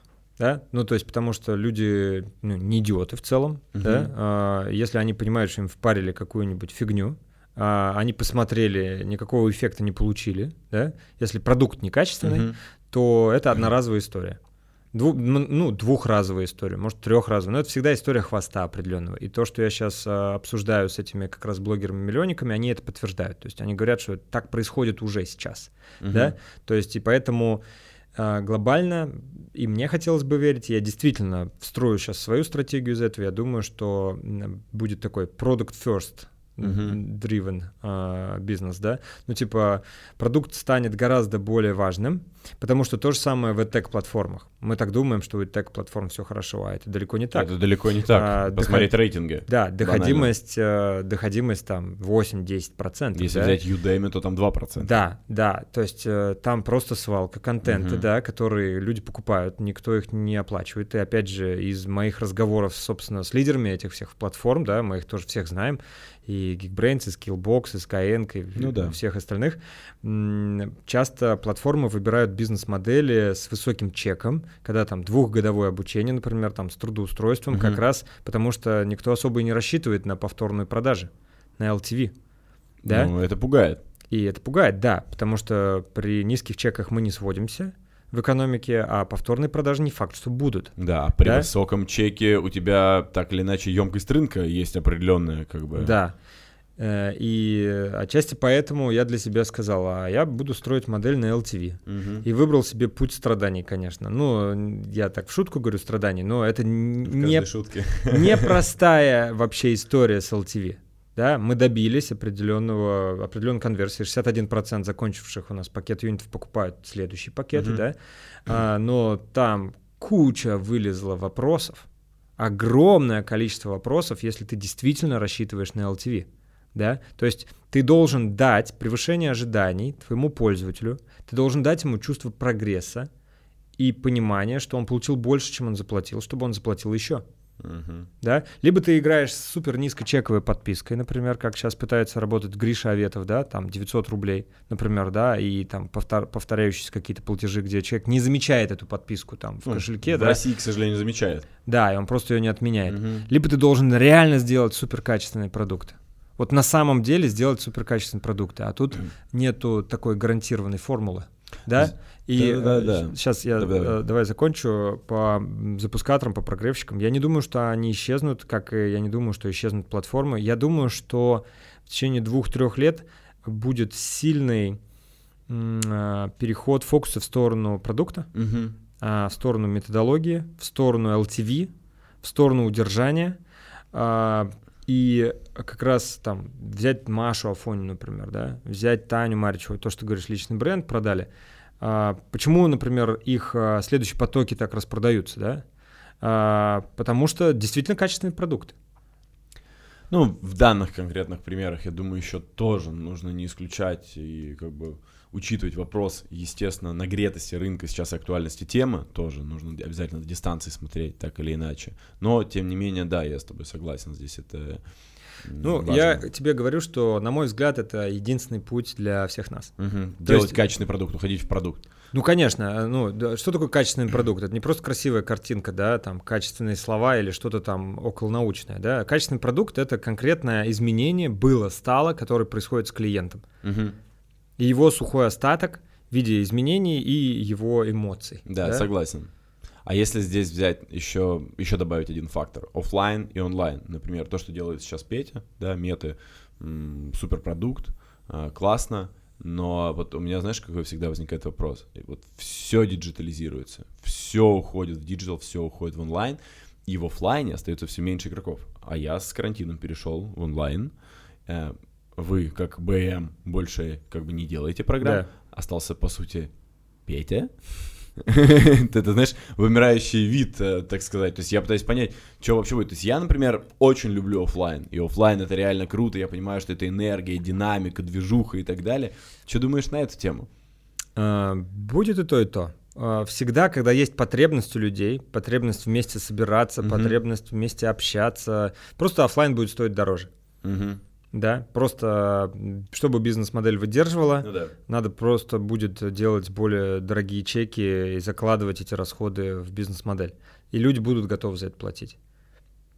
То есть я понял, тебя, ты не исключаешь того, что это так и останется. Я просто, знаешь, наблюдаю, что э, люди как будто становятся более социопатами такими за счет вот карантина и вообще всего происходящего. Ну, карантин нас сдвинул в сторону онлайна, да, Мгм. и спасибо ему за это. Он а, понял, что карантин дал нам всем понять, что, оказывается, можно и в онлайне, да. Ну да, А, согласен. Но потребность в личном общении, потребность в командной работе, потребность в знакомствах, вот Мгм. этой химии личного общения, она никуда не пропадала. А раз есть потребность, будут игроки, которые будут эту потребность удовлетворять. И поэтому у них будет такое продуктовое преимущество. А у нас оффлайн. Мгм. Ну и супер. Просто работа в определенный сегмент, Да. говоря. Мгм. Или там подвиды каких-то продуктов, там тарифы, опять же. Вот у меня на буткемпе, например, есть онлайн, есть оффлайн, там VIP-тариф и все. Мгм. Ну да, согласен, просто есть какой-то определенный пул людей, которым, которым интересен этот продукт, они готовы за него платить больше. Да. Да, но все равно я, конечно, смотрю вот этой глобальной тенденции. То есть я, я смотрел, например, отчеты GetCourse а, я не знаю, видел ты, не видел, Да. там просто сумасшедшие цифры, там что-то за прошлый год 96 миллиардов они пропустили через 67. себя. Да. Да, а, наоборот, да, переп- да, Да. да, типа 60 67 миллиардов через себя пропустили, я думаю, господи, Мгм. это, ну, как бы это много, то есть, как бы, знаешь, всегда возникает вопрос, оказывается, у русских людей, чтобы там не писали в газетах, много денег, которые они готовы инвестировать в себя. Рынок которые образования от 200 до 240 миллиардов рублей в России. они- В России, да. Консолидированный рынок 20-30 миллиардов рублей. Мгм. То есть еще поле-то, по сути, открытое, только все начинается. Мгм. А, слушай, а вы вот, например, рассматриваете вообще а, партнерство с какими-то большими структурами, типа Mail, Сбер, целитесь туда, или у вас нет такой задачи? А, Мы разговариваем, а, но мы все-таки имеем мировую амбицию. Мгм. Мы А, не ты отказались хочешь от нее. Да, я Мгм. хочу мир, и поэтому вот там то софтверное решение, да, которое мы пилим, то есть я все-таки хочу, чтобы это был не часть российского рынка, а часть мирового рынка. Но я Мгм. действительно внутри не отказался от этой идеи, да, и по-прежнему верю в то, что у нас удастся это сделать. Поэтому а, любое партнерство с крупной государственной структурой или около государственной корпорацией, Создает риски. оно не только риски, оно просто блокирует путь туда. Ну да, да, да. Слушай, а вот ты интересно сказал про мир. То есть э, я помню, я тебя слышал, мы с тобой разговаривали, ты говорил вообще, ты был в долине тогда, у тебя прям, я помню, от тебя исходило, что вот я хочу туда, мне вот нравится, все это близко. У тебя сейчас вообще какое отношение Так к есть, то штату? же То есть ты хочешь туда, Да, и ты сам уехать туда хочешь, как бы и там. Не, я не хочу туда переезжать, я не Мгм. хочу отрезать Россию, да. но Россия это супер классная площадка, плацдарм для старта. Мгм. Да? Другой вопрос, что есть альтернативные мнения. Например, я встречался там с Виктором Орловским, там есть такой а, президент одного инвестиционного фонда Мгм. в Сан-Франциско, да, он мне говорит, «Э, не запускай в России, ну, не надо. Ну да. А, давай запускай в Штатах сразу, бери инвестиции, запускай. Если ты выживешь в Штатах, все будет супер.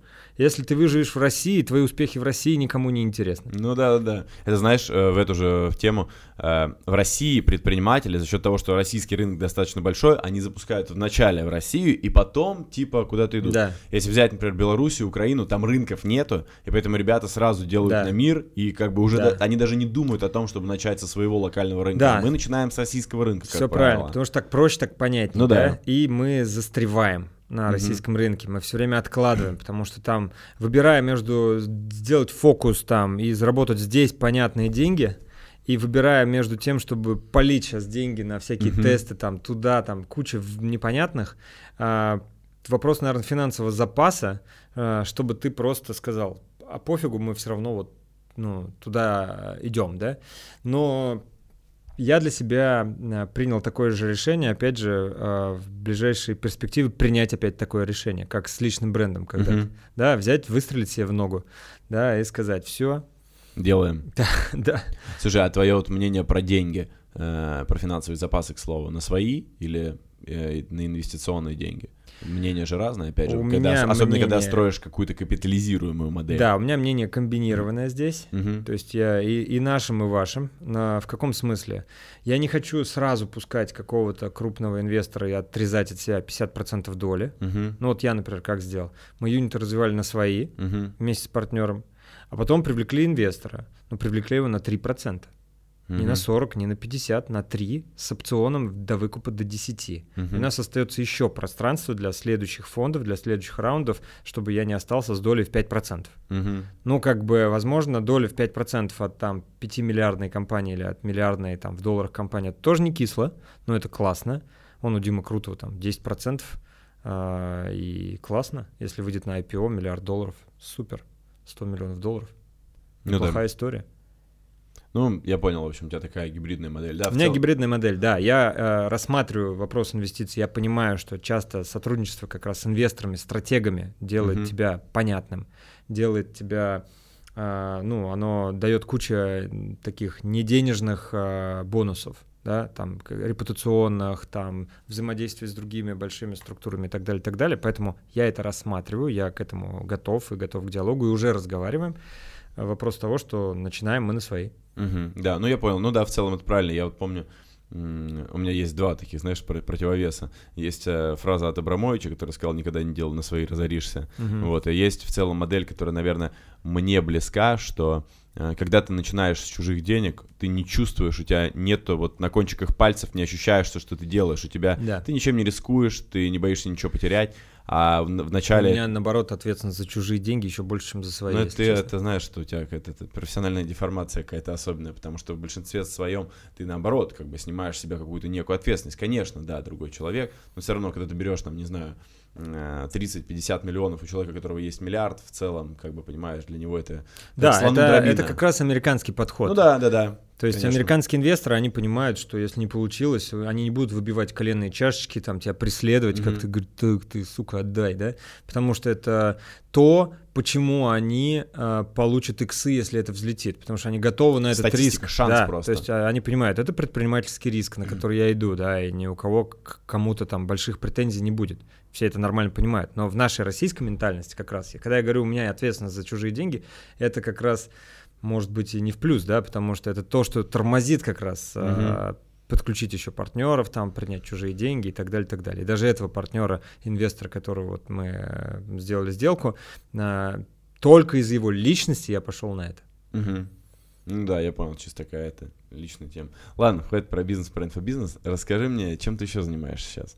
Или ты чисто в работе 24 э, Я худею. Худеешь? Да, у меня заруба, что до 31 июля я должен похудеть до 86 килограмм. Со скольки? С 96. Десяточка. Ну, я уже похудел на 6, угу. даже на 7, мне осталось еще 3 килограмма. Так, короче, этот у тебя... Так что у меня спорт, спорт. питание. Что еще? А, ну, это довольно активно сейчас. Чем я еще занимаюсь? Вообще на семью время хватает? Конечно, конечно. Много мы... времени проводишь? Ну, я стараюсь, да, да, да. Но каждый день мы там ездим на великах. Мы переехали в дом.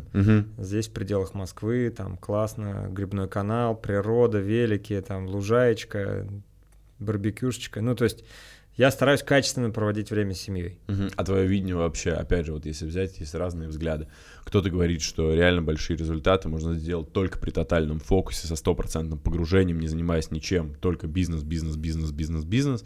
Да, кто-то наоборот считает. Саша, я опять отвечу, у меня комбинированный взгляд. Комбинир... у меня было Ты, время... короче, в балансе. Тебя Слушай, просто... у меня было время, когда я пахал просто как сумасшедший, да, то есть угу. час ночи, я каждый день возвращаюсь в час ночи, уезжаю в 8 там, угу. да, и так далее. Вот, э, и у меня была иллюзия, что так круче, да. Было время, когда я чилил, то есть, ну, вообще просто вот забивал на все, и прям неделями я мог... Э, как Реально делать... можешь? Ну да, а, но... Это даже сложнее, чем работать, кстати. Да, но это было недолго, конечно. Угу. А, но сейчас я сторонник того, что однозначно нужен отдых, угу. однозначно нужно время на себя, на одного, однозначно нужно время на семью, причем на жену, на жену с ребенком отдельно, на там родственников, да, на друзей, просто на вот обычной коммуникации давай потрещим, посидим. Потому что если мы не можем просто потрещать ни о чем, обязательно встреча должна быть деловая, mm-hmm. Тоже вопрос, что мы делаем, да. Поэтому я катаюсь на великах, э, я гуляю, э, мы выезжаем просто там в рестике, да. Соответственно, просто гуляем по парку, э, живем. Круто. Живем жизнь.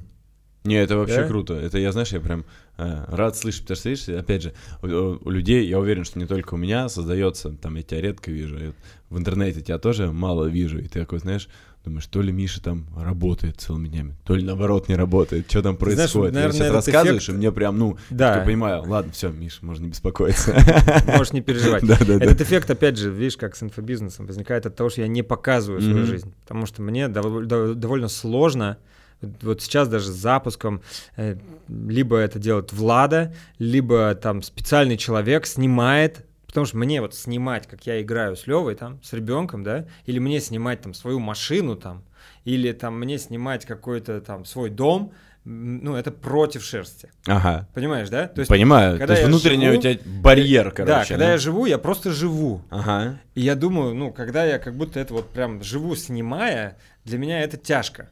Ну, то есть, я могу это сделать, я вижу, что это повышает охваты сразу, там, все начинают реагировать, ути-пути, классно-классно, но, наверное, я не блогер по натуре, или мне надо что-то разлочить в мозгах, но а, то, что я ничего не выкладываю, это не значит, что ничего не происходит. Наоборот, я живу жизнь, ну и мне это нравится. Слушай, а у меня, знаешь, сразу возник вопрос очень интересный. Вот смотри, часто в жизни бывают какие-то вещи, которые, ну, прям не хочется или не может делать, но ты понимаешь, что, что эти вещи дадут результат.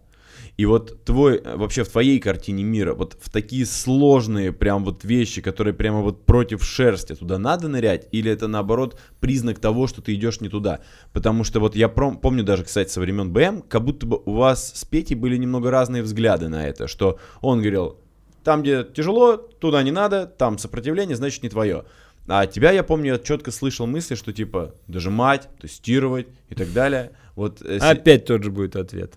Не, ну тут какая-то все равно должна быть грань. То есть ты... я, я отвечу так. Э, если это действие некомфортное, ага. является препятствием и лежит в сторону стратегии, угу. то его надо делать. И да, надо супер. собраться с духом и делать. Например, угу. там э, пересобирать бизнес-модель, увольнять людей, например. Это mm очень некомфортно, да? Резать зарплаты людям, например. Супер некомфортно, да? Но если ты это не сделаешь, у тебя не будет будущего. mm Просто у тебя будет минусовая модель, угу. да, ну и чего. И, конечно, это супер неприятно. Разговаривать с людьми, там, да, надо объяснять, почему как, кого-то действительно увольнять, кого-то оставлять, там, рушить стабильность определенную, да. Но если ты это не сделаешь, ты просто должен себе отдавать отчет, что ты отказываешься от э, более глобального будущего, угу. да. А в то же время, если какое-то действие некомфортное не лежит в сторону стратегии, его можно не делать. То есть, э, если как бы, да, так это, э, как я понял, то есть, условно, если действие сложное, но оно ведет тебя к долгосрочной цели, да. то значит надо все-таки побороться с собой конечно. и дожать. А если ты понимаешь, то, что оно не ведет тебя, то нахрен и сопротивляться. Конечно, вообще. конечно. Mm-hmm. То есть, если просто тебе неприятно с кем-то общаться, но можно и не общаться. Если тебе неприятно чем-то заниматься, но можно этим не заниматься, это кто-то другой это может делать, то, конечно, лучше на себя этих обезьян не брать.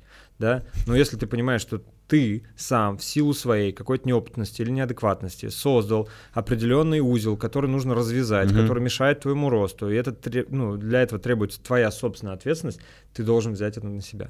Ну да, это здесь опять же, когда у тебя есть понимание того, для чего ты это делаешь, что, как правило, на этой энергия в целом и появляется. То есть тебе может быть туго подступиться, но в процессе ты начинаешь этим да, заниматься или... и понимаешь, что, что это влечет за собой результат. Да, или ты понимаешь, зачем ты это делаешь. Вот, например, как с этими прогревами, например, да, или с запуском, или со сторисами. Да, mm-hmm. мне не улыбается пилить эти сторис, да, ну как но в то же время я понимаю, что, ну, а как еще аудитория об этом узнает? В то же время я понимаю, что эффект, например, того же самого мероприятия, это для меня там самый уникальный customer development для моего софта, mm-hmm. да, э, как мне еще собрать публику пользователей, да, будущих, как не через обучение, можно платить им деньги за то, что они будут давать обратную связь. А может сделать так, чтобы они мне заплатили деньги, да, и давали обратную связь при этом. Угу. Ну, как бы, если для этого нужно взять щепотку стресса там и несколько раз сняться там, э, что-то на видео записать или там свой лайфстайл пристегнуть к себе человека, ну, я это сделаю.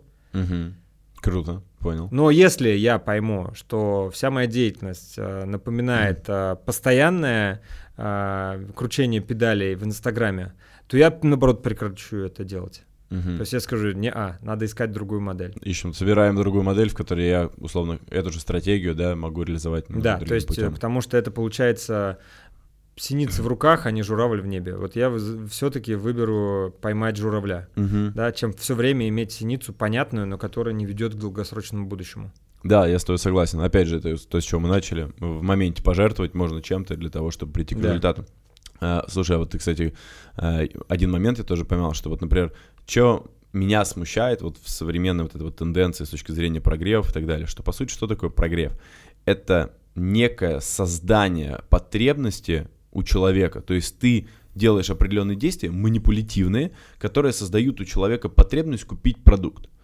Конечно, с одной стороны, весь маркетинг так устроен, да, то есть нам в целом iPhone не нужен, а нам создают потребность э, какими-то разными инструментами и тоже социальными манипуляциями и так далее.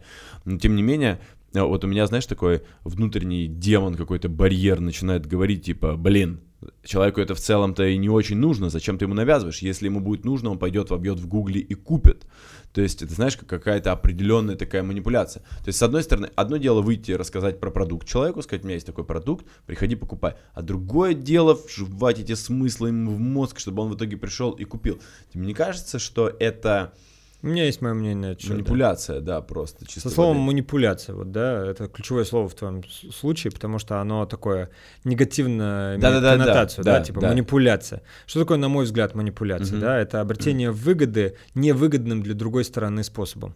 Хорошая трактовка. Да, это когда тебе выгодно, mm-hmm. а ему не да, выгодно, да? да? Согласен. Хорошая вот трактовка. Да, вот это манипуляция. А когда ты понимаешь, вот э, есть другая фраза, тоже Бендлера, кстати, основателя НЛП, да, mm-hmm. Ричарда Бендлера, он сказал, самая лучшая манипуляция — это правда.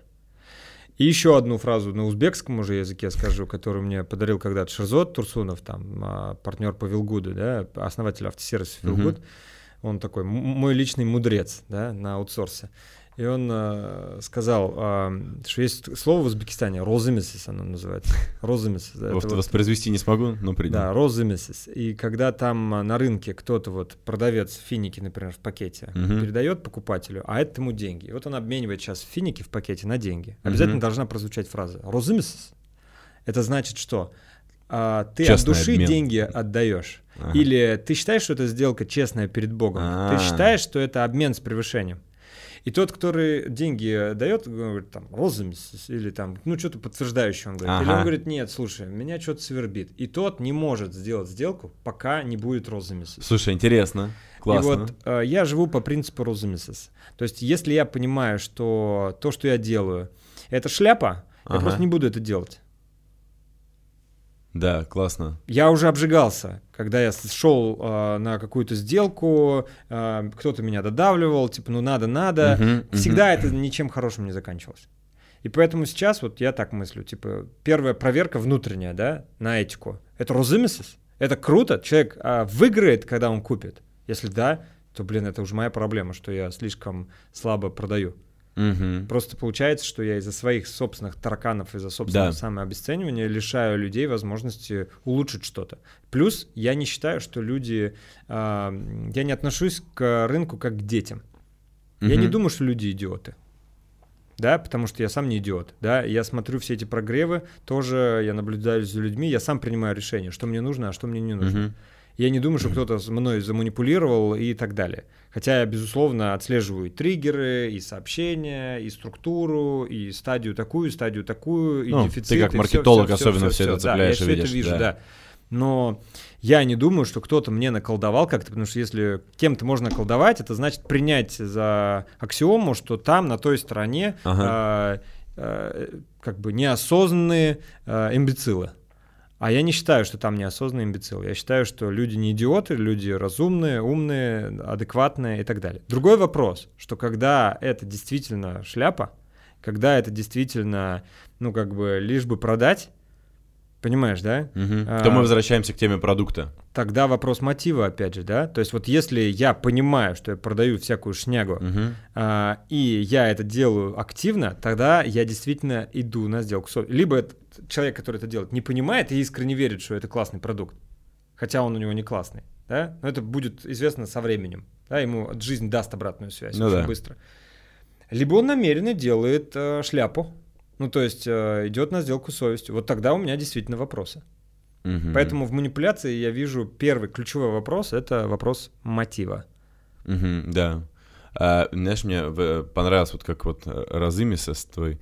А, у Маргулана Сисимбаева, я помню в каком-то выступлении, он рассказывал, интересно, да, что есть две точки, за которые, приступив, ты потеряешь свое счастье. Да, первое — это мораль, вторая — закон. Что да. закон, понятно, есть риск сесть в тюрьмы, мораль — ты просто душевное состояние свое потеряешь, и Э, соответственно, тоже туда приступать не надо. Вот поэтому как раз вот этот вот разымисос, это вот как раз вот эта некая мораль, которую ты подтверждаешь, по сути, об другого человека. Мне очень понравилось, клево, я прям для себя зафиксирую такое.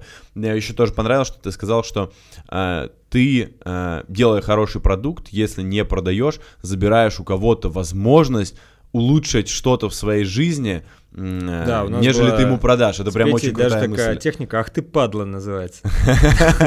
Это про что? Ну это если ты такой весь, вот я не продавец, вот продажи, маркетинг это не мое, вот я там делаю свою стоматологию, например, и так далее, А как люди узнают? Ну зато я там 500 образований получил, я там все контролирую, ну я там обслуживаю три человека, ну хочешь сказать, ах ты падла, блин. Из-за тебя все другие делают зубы хреново. Мгм. Потому что ты маленький. Если у тебя классный продукт, если ты делаешь круто, то у меня сильная претензия к тому, что ты не растешь. Мгм. Потому что тогда ну, те, кто другие, да, возможно, не настолько качественные, как ты, занимают эту нишу, и клиенты получают э, не благо, а боль. Мгм. Поэтому, Да, если ты уверен в продукте, так развивайся. Да, супер. Но это, знаешь, особенно э, в твердых нишах, вот как ты со стоматологией привел, там очень понятные критерии могут быть. А, Ой-ой-ой, ну, тоже, знаешь, так, не, не супер понятное. Ну, возможно, но тем не менее, опять же, если мы говорим про образование, про инфобизнес, вот тут, знаешь, до определенного момента, то есть человек создавая, у нас, э, я тоже считаю, что люди у нас далеко не дураки, и более того, учитывая то, как это развивается, люди с каждым днем только образованнее Конечно. становятся, и если три года назад человек мог увидеть какой-то так называемый прогрев пойти купить, то сегодня он Конечно. уже сам, знаешь, я сидел тут недавно в ресторане, и что-то сидят две девочки с айфоном, такие, о, прогрев начался, смотрят просто кого-то в сторис, такие, уже, понимаешь, каждый человек, условно, открывая сторис, он считывает, по сути, какие-то модели. И это вот как раз то, почему я сейчас, мне, знаешь, мысли срастаются в голове, Мгм. то, почему продукт выйдет наперед, потому что все вот эти вот маркетинговые инструменты, они так или иначе будут считываться, и они для нас будут очень очевидны, как когда мы смотрим, там, не знаю, YouTube или телевизор, включается реклама, ты понимаешь, что это реклама, у тебя нет иллюзии, что это не реклама. Так и есть. Так и то же самое и здесь, в социальных медиа. Будем понимать, о, здесь идет продажа, и тут уже вопрос того, мне рекламируют то, что имеет смысл, на что мне имеет смысл обратить внимание, или не имеет смысла обратить внимание. Здесь как раз встает э, вот эта вот составляющая качества. Да, прям, у меня, знаешь, очень интересные такие мысли. Мне прям Да и нравится. бизнес-модель тоже. LTV же выручка, она кратно выгоднее, чем выручка с первых продаж. Да, конечно, потому Да? что ты не тратишь время, Там деньги нет на маркетинг клиента. кост, там да. нет sales кост, да, Да. там только продукт кост и все. И поэтому, соответственно, бизнес-моделям гораздо выгоднее а, иметь повторные продажи. Мгм. А ключ к повторным продажам, как ты ни крути, есть там ретеншн маркетинг, безусловно. Но мне кажется, доля ретеншн маркетинга, ну вот это вот маркетинга на удержание, всяких Да, да. рассылок, пуши, там, Ну, да, это- там, звонков, ну это там 10 к 90. Там 10% это ретеншн маркетинг, ну 90% это сам продукт Мгм. и сухой остаток после продукта. Ну да. Но видишь, еще в России, мне кажется, опять же, э, у людей пока что не выработалась вот эта модель повторного потребления чего-то. И это то же самое, кстати, вот про, про Аветова ты упомянул. Я прям помню, что-то когда появился Клабхаус, мы сидели в одной комнате, все обсуждали, ты как раз рассказывал, и Ян был про опыт э, БМ-института, и что у вас как раз не работали вот эти вот повторные платежи, и Гриша тогда например, сказал, у нас столько денег, что мы будем, пока они не начнут покупать, мы будем, типа, делать продукты для них. Но так или иначе в России пока не работало, но точно придет. И я даже, опять же, смотрю про глубину проникновения подписных моделей, Конечно, что это все уже пошло-пошло. Да-да-да, то есть И если Сбер, раньше... Яндекс, и всякие там эти Иви, да, там а, кинотеатры. Да-да-да. Я помню, что 7 лет назад, когда мы в Телеграме внедрили рекуррентные платежи, это была наша самая основная боль, потому что мы понимаем, что, конечно, с точки зрения выручки это дает сумасшедший просто как бы рост, но с точки зрения хейта от потребителя это было просто невыносимо, потому что тогда еще настолько... Есть меня списали деньги, ах Там вы там. В- Знаешь, там это были ситуации из разряда у человека списали 80 рублей, натурально 80 рублей, а он пошел в милицию писать заявление, да, потому что у него нету даже культуры там написать поддержку, там вернуть деньги, так как в Штатах, например, у тебя есть сутки, чтобы написать, вернуть деньги. Вот, а, не было вообще модели э, такой, сегодня же это все к нам приходит. Будет. Круто. Да, да, сто процентов будет. Слушай, круто. Э, У меня такой философский чистый вопрос. Вот смотри, ты занимаешься бизнесом уже достаточно давно. У тебя жена, она, кстати, занимается сейчас бизнесом? Да, Да? я ее тоже бизнесом А, занимаюсь. слушай, это, это же море-шоу же, Влад Да, делает. Да, у да, меня вот как раз после, после- послезавтра у дочки день рождения, мы вас заказываем обычно как раз. Супер. Да. А, этот, эм, вот ребенок, жена, все блага, бизнес. Ты себя считаешь счастливым человеком? Конечно. А что для тебя вообще счастье? Счастье Да. — это когда я понимаю, что я бы не прожил жизнь по-другому. Мгм. Ну, первое, да, что Мгм. вернувшись в прошлое, я бы не стал там все переделывать. Да, конечно, где-то там я бы, возможно, принял какие-то другие решения, но кардинально Я бы прошел тем же самым путем, Мгм. да? Счастье это когда есть э, люди, окружение, с которым тебе хорошо, да, и ты не один. Ну, там, это близкие, семья, это там ребенок, это друзья, это те люди, с кем тебе очень хорошо. Мгм.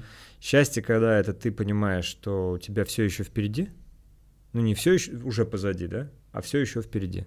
Когда ты видишь будущее, перспективу Мгм. в том, что ты делаешь, и ты понимаешь, что ты сейчас очень маленький, а когда ты станешь очень большим. Вот это вот э, такое внутреннее чувство, это тоже счастье. Я не могу сказать, что я очень э, там чувственный человек, да, я такой ровный очень. Ну, то есть э, меня сложно вывести из себя там и так далее. То есть я такой внутри Я даже не представляю, что должно произойти для этого. да, да, да. И в этом смысле я не могу описать счастье, как, э, знаешь, вот, когда там люди смотрят на небо, и у них там слезы льются из глаз, там, и так далее. Я тоже над этим работаю, над активацией внутренних чувств, там, все-все-все, там, перепрорабатываюсь и так, и так, и так, и так, но глобально, да, я счастлив. Очень круто, потому что, опять же, в наше время, когда вот мы читаем, там, знаешь, социальные сети и то, как это показывается, зачастую встречаешься с человеком, и потом видишь то, что вот это вот то, что мы видим в публичном пространстве, и то, что на деле оказывается, оно э, не совпадает. А тебя, наоборот, видишь, тебя нету сильно в медиапространстве, а зато такой э, счастливый человек. Ну и давай финальное. А, расскажи, пожалуйста, свой взгляд на вот текущую ситуацию, вообще именно предпринимательский рынок возьмем, и на те навыки, которые сейчас для предпринимателей очень важны. Потому что, опять же, если взять, например, время там 10 лет назад, тогда база просто была важна, вообще понимание того, как что-то скрестить, какие-то хард-скиллы, а, как конверсия, трафик, сайт и так далее. Что сейчас ты видишь важным для предпринимателей, учитывая то, что вы создаете продукты для предпринимателей? Что тебе кажется ключевым для ребят, которым 16, 18, 20 лет, кто начинает свой путь только? Мгм. Крутой вопрос. А, У меня мозг тут же начал синтезировать ответ, да. То есть я бы разделил, наверное, на два или, может, даже три крыла эти Мгм. навыки. То есть однозначно это... на- Даже так, если бы я был сейчас студентом, Мгм. что бы я делал? Первое, я бы попал в команду очень крутую. То есть я бы все сделал для того, чтобы попасть внутрь какого-то топового проекта, Мгм. а, или а, в ассистенты, или в помощники, или в ближайший доступ к какому-нибудь крутому реально предпринимателю, который развивается, который адекватный, который имеет классную корпоративную культуру, у которого нет завышенного эго там, да, и так далее. То есть вот я бы попал в правильное окружение, в правильный проект. И я бы там поварился 2, 3, 4 года, возможно, да, а, пытаясь вырасти внутри проекта и проявить себя максимально. Это дало бы мне потрясающую насмотренность. Это дало бы мне погружение в эпицентр событий, Мгм. контакты, знакомства и так далее. Возможно, это бы не удовлетворило мою амбицию там по собственному бизнесу и так далее, но однозначно это бы сильно прокачало мою голову. Вот я вчера тоже смотрел на тренировке подкаст «Нет монет», Мгм. а, и он работал в McKinsey. Да, и вот опыт работы в McKinsey однозначно а, сформировал его мышление. А я когда-то работал в школе менеджеров Арсенал у Виталия Булавина, у Мгм. Радмила Лукича, да, например, там высшая школа экономики и так далее. То есть, если бы я а, начал бы щебнем торговать, то, возможно, моя а, траектория повернулась бы совсем в другую сторону. Да? Поэтому я думаю, что насмотренность — это вот один из э, ключевых навыков. Причем насмотренность, насмотренность, начитанность, да, потому что сейчас в Ютубе огромное количество качественного предпринимательского контента, Да. на самом деле, да, А, и Оскар, и Маргулан, э, и Дима Портнягин, на самом деле, и наш контент, твой контент, там, ну, огромное количество бесплатного качественного контента, который загружает вот эту базу мышления Мгм. самого, да. А, Это первое. Второе — это сет софт-скиллов, да, а, это коммуникации, это самооценка, это принятие решений, это интерпретация событий, это, соответственно, выбор, это действие как таковое, да, это решение препятствий, проблем, Мгм. это работа в команде, это умение находить людей, вовлекать людей, умение поддерживать людей, быть в ситуации кризиса, да, сохранять самоконтроль. То есть очень важно именно сет софт-скиллов, потому что то, что я сейчас вижу, челове- лю- люди, которые обладают там зачастую пониманием там чисто теоретическим там или даже хард-скиллами, режутся как раз на мягких навыках. Мгм. А Там- как, как их развивать?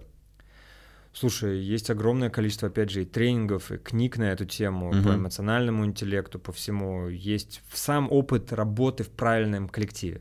Вот очень важна развилка, да. Вот мой сын подрастет, я ему буду рекомендовать тщательно выбирай среду и команду, потому что я наблюдатель э, очень многих бизнесов uh-huh. и многих команд. Я вижу бизнесы, где процветает э, псевдоаристократия, ну, это корона на голове, да, да, я, крутой, понял. доступ к телу, там, ты там плебс, отойди отсюда, да, ну вот это вот дело. И вот я ни в коем случае не хотел бы попасть туда, а, и я ни в коем случае не хотел бы, чтобы мой сын там или мои друзья пошли бы по, такому пути, потому mm-hmm. что опыт э, нахождения в таком вот завышенном эго, да, в этом куполе, он ни к чему хорошему, наоборот, не приведет. Там будет культура подданничества, там нравится кому-то, улыбаться кому-то, подстраиваться под кого-то, да, то есть, ну, а не эффективности результатов. А если человек попадет в а, правильную команду с а, нормальным набором ценностей, где есть результаты, где есть твердое, да, где есть равноправное общение между друг другом, где, где не надо выслуживаться, где не надо ничего там никому в попу дуть, да, и так далее, то тогда все будет хорошо да, тогда будет очень крутой Супер. опыт, и тогда эти навыки, софт-скиллы, они сами будут качаться. Распаковываться. Да, сами будут распаковываться. И умение давать и получать обратную связь, и там умение, ну, опять же, отвечать там, и умение принимать решения в моменте и так далее. Вот этот вот сет навыков, я считаю, что если был какой-то мультипликатор к деятельности, то это вот софт-скиллы 10x, хард-скиллы там 2x. Угу. Но хард-скиллы — это тоже набор фундаментальных дисциплин. И я не понимаю, когда предприниматель говорит, например, цифры — это не мое. Самое а, интересное. Да, или когда он говорит там, ой, финансы это не про меня, или там вообще я не про продажи. То есть, когда человек говорит, предприниматель, я не про какую-то из глобальных финансовых дисциплин, ну, предпринимательских, это означает, что у меня вот такой будет потолок в бизнесе. Ну, или, знаешь, самое популярное, я не системный. Я не системный, да. А, я вот не могу это принять, потому что я понимаю, что, ну, окей, ну тогда у тебя будет потолок в доходе. Ты, возможно, будешь зарабатывать классные деньги. Я знаю ребят, которые не считают ни одной цифры, которые делают там миллиард, да, выручки. Такие есть, я знаю их много. Кто-то другой считает цифры у них в бизнесе, да, но значит, у них есть другой классный скилл, создавать команды, людей mm-hmm. с разными да, скиллами, да. да, за счет чего им принадлежит результат тех самых системных, оцифрованных там и так далее. Так То есть, далее. если ты сам не обладаешь каким-то навыком, ты должен суметь организовать эту компетенцию. Конечно, но эту компетенцию команды. надо найти, ее да. нужно удержать, ее надо проконтролировать, Конечно. ее надо развивать и так далее, и так далее. Есть э, фундаментальные предпринимательские дисциплины. Это продукт, это маркетинг, это продажи, это HR, это финансы, угу это операции, бизнес-процессы, да, ну, к продукту я отношу и производство, и предоставление, да, и, наверное, это стратегия. Угу. Вот, вот 8-7 там таких вот базовых финансовых дисциплин. Я их тоже проходил. Сначала маркетинг был, потом продажи, потом были э, автоматизация, там, финансы и так далее, и так далее. Вот во в них всех надо быть хотя бы на 7 из 10. Угу. Для того, чтобы, опять же, нанять тех, кто 10 из Конечно, чтобы да. работать с квалифицированным подрядчиком, ты должен стать квалифицированным заказчиком. Да, да, да. Итого, команда, попасть в классную команду, в которой ты сможешь развить софт-скиллы свои, да. распаковать их да. и получить хард-скиллы, э, которые, собственно, непосредственно станут твоими некими такими инструментами. Да, еще одна вещь, э, о ней не принято говорить обычно, хотя на эту тему есть тоже много и инфобизнеса в том числе хорошего это самооценка, это психологическое здоровье. Уверенность в себе. Уверенность в себе, это вот как раз mindset, это как раз а, папа, мама, все эти отношения и так далее. Если душа израненная, угу. если там внутренняя агрессия, злоба или ощущение, что я там бестолочь там и так далее, угу. никакие, опять же, софт-скиллы и хард-скиллы не помогут. Ну да. Поэтому мы должны любить себя, мы должны чувствовать, что мы находимся в безопасности, угу. да, мы должны понимать, что с нами все в порядке, что мы не сломаны, что нас любят, что мы любим других, мы всех уважаем, то есть, ну, некое такое психологическое благополучие. И если это э, считается, что типа это и так понятно, вот с этим вообще непонятно. И то, что я вижу по объему как раз агрессии, хейта, по какому-то количеству неадеквата зачастую в поведении людей, это, к сожалению, куча израненных душ, которых недолюбили в детстве когда-то, которым не повезло, например, как мне, там, вырасти в счастливом детстве, да, там, полностью долюбленном и так далее. И поэтому вот э, заниматься своим психологическим здоровьем я бы посоветовал в первую очередь. Вот это прям очень круто, да. Это такой, мне кажется, важнейший аспект, тем более в наше время онлайна, пандемии и всего, что связано. Да, это, это все только проявляется, это только все является катализатором проявления всех вот этих вот наших э, внутренних тараканов и болей. Да. Круто. Миша, очень круто, спасибо тебе большое. Мне кажется, спасибо, это прям Саш. ценнейшая вообще информация, получить твой, часть твоего майндсета, понять, как ты мыслишь, чем ты занимаешься сейчас, как ты вообще видишь мир. Спасибо тебе большое за время, очень круто. Ребята, спасибо, обязательно Саша. пишите комментарии, подписывайтесь на канал, ставьте что там, лайки, колокольчики, все вот это вот, все, что надо поставить, чтобы наше видео поднималось, мы получали просмотры, и максимальное количество людей увидело такую шикарную беседу и мысли Миши. Миш, спасибо еще раз. Спасибо, Саш, спасибо всем.